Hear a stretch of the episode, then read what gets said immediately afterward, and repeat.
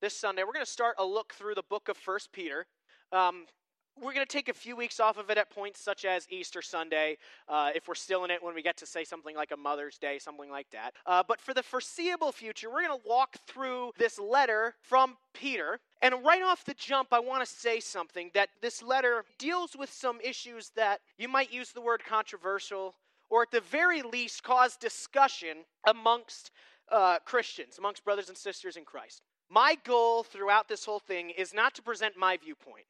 My goal is to present what the Bible says. Now, I like to think that my viewpoint is what the Bible says, or more that what the Bible says is my viewpoint. And I hope to show you how I think on certain things based out of what the scriptures say. But there's another reason why I want to say this because I want to invite discussion. Obviously, not on a Sunday morning when I'm speaking, only because you'll just throw me off for this massive loop and we'll never get back to where we were.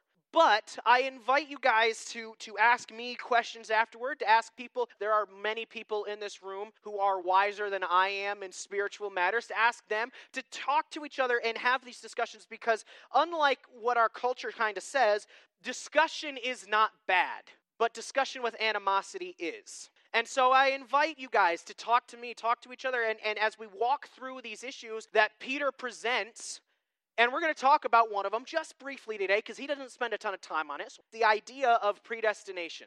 Peter comes straight out and talks about it right in the beginning of this letter. So we're going to because it's there. So let's dive into this. 1 Peter 1, verses 1 through 12. 1 Peter 1, verses 1 through 12. Peter, an apostle of Jesus Christ, to those who reside as aliens scattered throughout Pontus, Galatia, Cappadocia, Asia, and Bithynia, who are chosen according to the foreknowledge of God the Father by the sanctifying work of the Spirit to obey Jesus Christ and be sprinkled with his blood, may grace and peace be yours in the fullest measure. Blessed be the God and Father of our Lord Jesus Christ, who according to his great mercy has caused us to be born again to a living hope through the resurrection of Jesus Christ from the dead, to obtain an inheritance which is imperishable and undefiled and will not fade away, reserved in heaven for you, who are protected by the power of God through faith for a salvation ready to be revealed in the last time.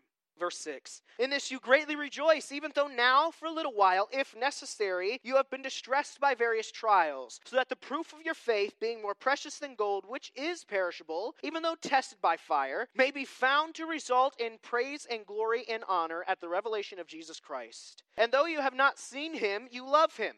And though you do not see him now, but believe in him, you greatly rejoice with joy inexpressible and full of glory, obtaining as the outcome of your faith the salvation of your souls. As to this salvation, the prophets who prophesied of the grace that would come to you made careful searches and inquiries, seeking to know what person or time the Spirit of Christ within them was indicating as he predicted the sufferings of Christ and the glories to follow. It was revealed to them that they were not serving themselves, but you, in these things which now have been announced to you through those who preach the gospel to you by the Holy Spirit sent from heaven, things into which angels long to look.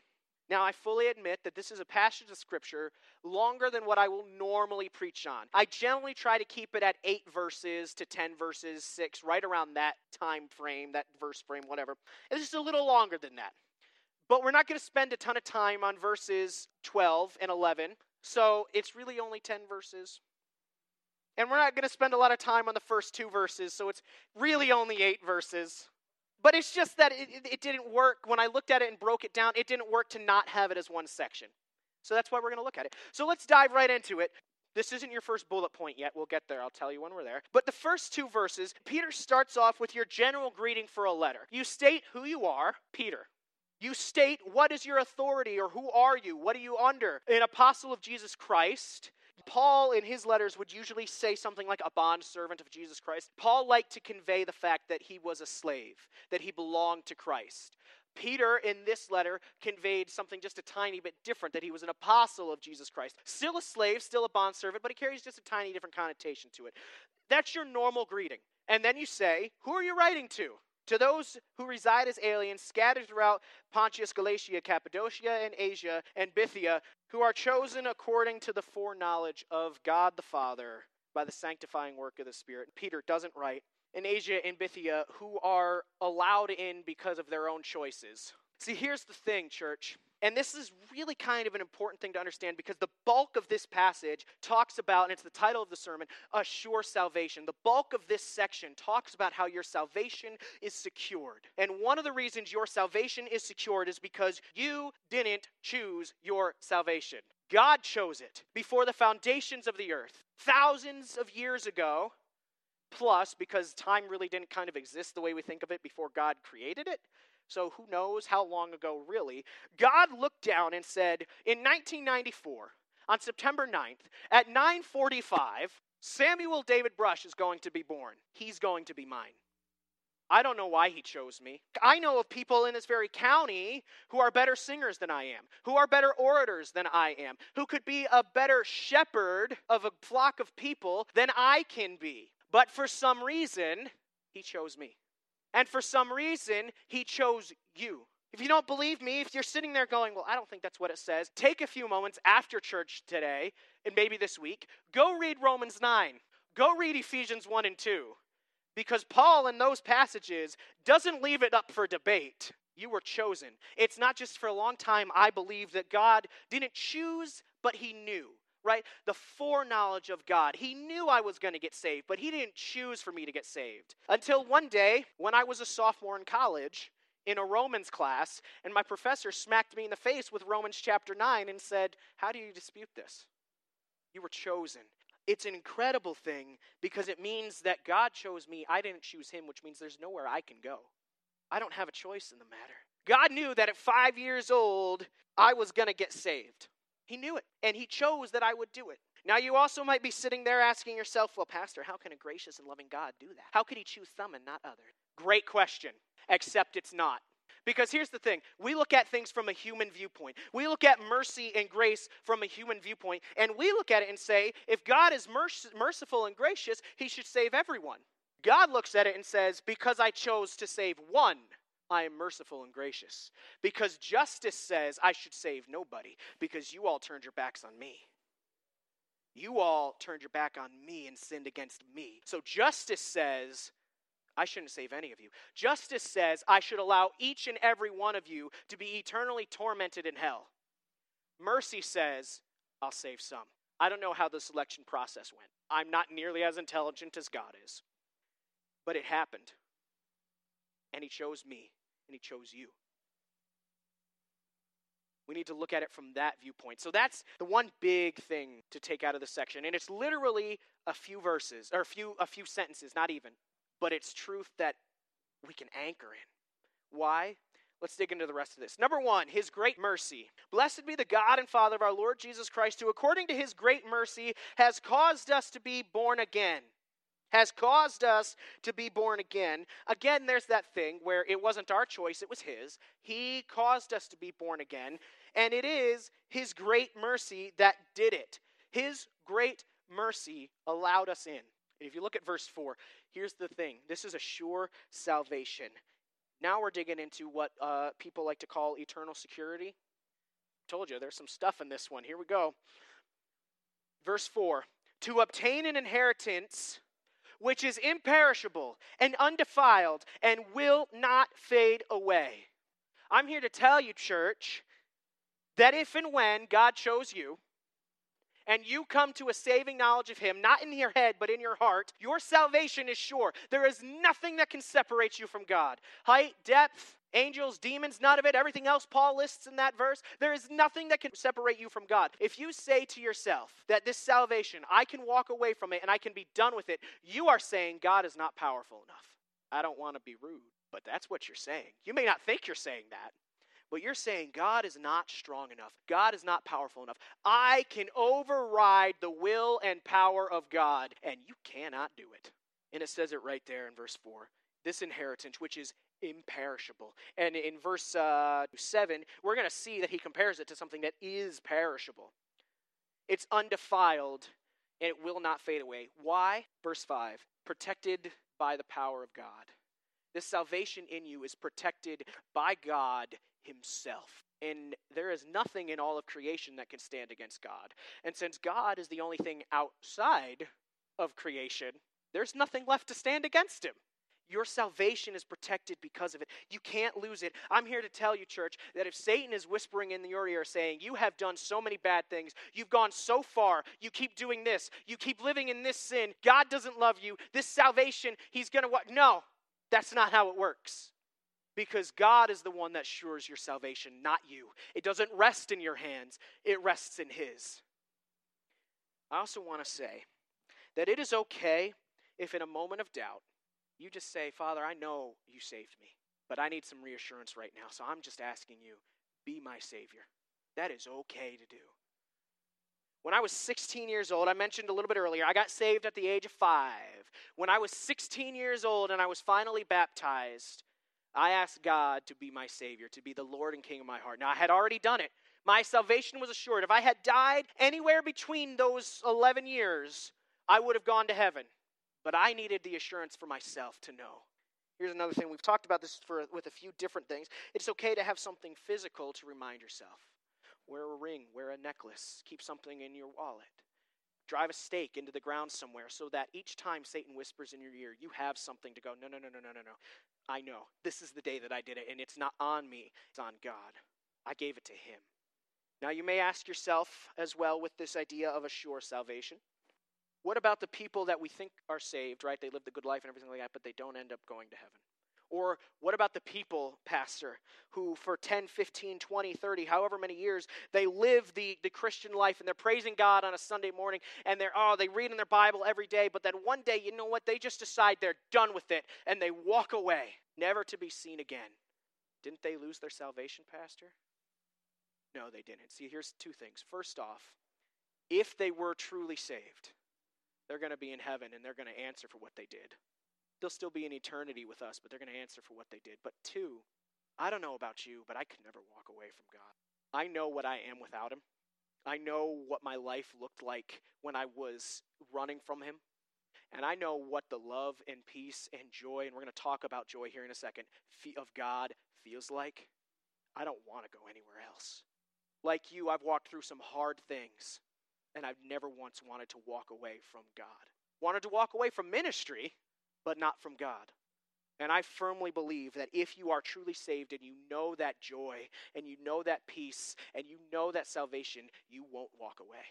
And so I would say that person was probably never actually saved. Maybe they grew up in church and so they just kind of knew the motions and didn't really think about getting saved because when they were three years old, they prayed a prayer in children's church or whatever, and that counted. They didn't have a heart change, but you know, they're praying a prayer. But your salvation is sure if you if you have accepted him.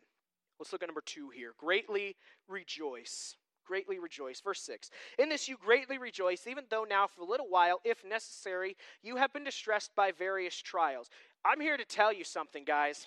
Peter says, if necessary with these trials, they are necessary. Why?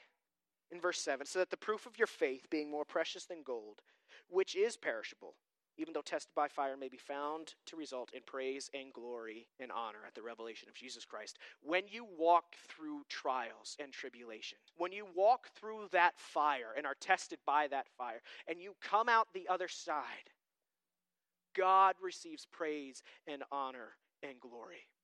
God receives it. And so you're going to walk through them. That's just life. I'm sure you all know this already, so this won't be a big truth bomb, but life sucks. I woke up this morning and somehow in the night I pulled a muscle in my leg. I don't know how, but for two hours I could barely walk. It's good now, it worked itself out. I'm 24 years old. You're gonna face it. I'm not saying that's this great trial. I didn't, I didn't fall on my knees before God begging Him to take this thorn from my flesh. But it's just the way it is. You're going to face trials and tribulations. I talked a few weeks ago about getting a flat in my tire, got that fixed, and literally two weeks later, got another flat in a different tire, but another flat. That's called discouragement. It's a trial you got to walk through, and we all face it. We all face things like that. You're going to face them, but when you do, they bring honor and glory to God, and there's nothing greater than that. Your whole purpose, my whole purpose, our whole purpose is to bring glory and honor to God. That's why we're here. Everything, all of creation, is supposed to scream the honor and glory to God. I'm going to be honest with you, even his enemies, Satan and his demons, give glory and honor to God when you stand and resist them. So even though they are trying to undermine, they end up doing exactly what they were created to do. I love it. And then the last thing for this one, verse 7 says, So that the proof of your faith being more precious than gold, which is perishable. Think about this. In our world, gold really isn't that important. Like, we like gold, gold's nice. Have a gold necklace or ring or whatever, it's nice. But in our culture, gold isn't the end all be all. But back then, it was. Gold was one of the things that showed how wealthy that you were, and that's perishable. Here's what Peter is saying Your faith is more important than whatever the world puts its importance on. The thing that the world says is the single most important thing, your faith, your salvation, is more important than it. That thing's perishable by gold. You put gold in a fire, if you put a brick of gold in your campfire, it's probably not going to melt. It's not hot enough. But if you take that brick of gold and put it in an inferno, in a furnace, it melts away. It's perishable. What Peter is saying here is that when you walk through these trials and you're walking through that inferno, it blasts away everything, but your salvation and faith still there. When you get out the other side, to be frank, you may have lost friends. You may have lost money. You may have lost health. You may have lost everything that this world puts value on, but your faith will still be there. That's what Peter's saying. Lastly, number three, salvation is ours. Salvation is ours. From 10, verses 10 and 11, what we see is that salvation, this idea of a savior, of a Messiah, was sought for centuries. Isaiah, as he wrote Psalm, or not Psalm, as he wrote Isaiah 51 or 53, as he wrote his letters about this coming Messiah, he was searching for the answer of who he was. Here's the great thing that I love. Verse 12 It was revealed to them that they were not serving themselves, but you. Here's the truth, real quick. The Bible was not written to you. This letter, 1 Peter, was not written to you. You are not an alien scattered throughout Pontus, Galatia, Cappadocia, Asia, or Bithynia. Now, that doesn't mean the truths and the principles don't apply to you, but this letter was not written to you. We looked a few weeks ago, though, at John 17, where Christ did pray for you. And right here it says, but to you. And yes, Peter is talking about these aliens, but he was talking about you as well. Now, he didn't think of Millard Hall when he wrote this. I don't think. Maybe he did. But he was talking about you as well. You in mind, with the people in mind who would know the Savior. And yes, maybe we don't, as we saw earlier, know him physically. We don't know him, we don't see him yet, but we love him and we trust and we believe in him nonetheless. That's what real faith is. If Jesus was standing right here, it wouldn't take any faith to believe in him. It doesn't take any faith to believe that I'm your pastor, I'm here. It takes real faith to believe in something that isn't there. Not isn't there because Jesus is here, isn't visible. And lastly, something angels long to know. I wanted to end with this. One, because it it's not really a sermon in of itself unless you're preaching a sermon on angels, but it's just a tidbit of information that I find incredibly fascinating. I don't know about you, but I consider angels to be a step above me, right? If we go in the hierarchy, there's God above all creation, then there's angels, then there's humans, and then you can go everything else, whatever you want to put those in order, whatever. I like cats, so they'd be higher than other things. Chinese food would rank up there too. But I always think, right, of angels as just a step above us. They're different than us, incredibly different than us, but a step above us. But here's the thing you and I have something no angel can ever have, and that is the grace and mercy of God. You see, angels, way back when, made their choice. A third of them chose to follow Satan, two thirds of them, two thirds of them chose to follow God. Their choice was made. There's no salvation for the third that fell. They are facing eternal damnation, and there's no way out for them. There's a way out for you. And it says here, things into which angels long to look. We get to sing praises to God because of his grace and mercy, and they can sing those praises. Right? They can praise God that he is gracious and merciful, but they don't know what it feels like. They don't know what it feels like to be in the pit, to be in the depth, to think that there is no way out, and to see a Savior reaching his hand out to pull you out of it. They don't know what it's like to know that Christ died on the cross for them because he didn't. He died on the cross for you and me. Angels have powers I will never have. Angels have a responsibility I don't have. But they long to look into what I do have because it is the most incredible thing in all of creation. It is the single greatest thing to ever happen. God saved his greatest gift for us. Not for his not his favorites, but his his number ones because I like to think we humans are his favorites. But he saved his greatest gift for us, and it's just something angels long to look at. And I just find that so fascinating. Angels will always be smarter than I am. They have a different relationship than God with God than I do, but they can never have what I have. Now, I'm not going to get to heaven and be like, I'm here. we'll be too busy doing other stuff, but I just find that so interesting. And I find it so interesting that the Bible leaves us with just little little tidbits like that. If you weren't looking at that, you never you would just look at that and go, "Oh, angels long to look. Cool. There we go." But no, that's an incredible truth that God saved his greatest gift for you and for me. The biggest present on Christmas. You remember, right? Well, on Christmas morning, you always wanted to know who got the big one. Who got the big one? We got the big one. So the next time that Satan's whispering in your ear, and trust me, he does, does to me too, and he's asking you to doubt, and he's telling you to doubt, look at this and go, no, no, no, my salvation is assured because I'm not the one holding on to it. God's the one holding on to it. He doesn't let anything slip from his grasp. See, God doesn't make it oopsie, He just doesn't. And He didn't make a mistake with you, He chose you. Ephesians says, before the foundations of the earth, He chose you. Thousands of years ago, He thought of you and said, He or she, they're going to be mine. I don't know why he chose me. I don't know why he chose you. He sure did, though. And that lets me know that when I get to heaven, I won't have to wonder if I'm getting through those gates because I don't have to have a card that I hand. Jesus' blood is just going to be spilled all over that. And I'm just going to walk right through. Would you pray with me? Father, we praise you. We thank you that we have this sure salvation, that it doesn't rest on us, it rests on you. And there is no one or nothing greater to rest our faith on, to rest our hope on.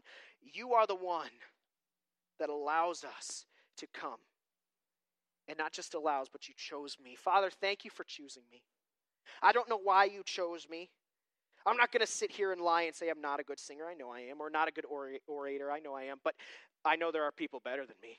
And every time I start to think that I'm the best, you send somebody in my path that's way better than I am just to humble me a little bit. So I don't know why you chose me, but you did, and I thank you that you did. I don't know why you chose the people in this room, but I thank you that you did.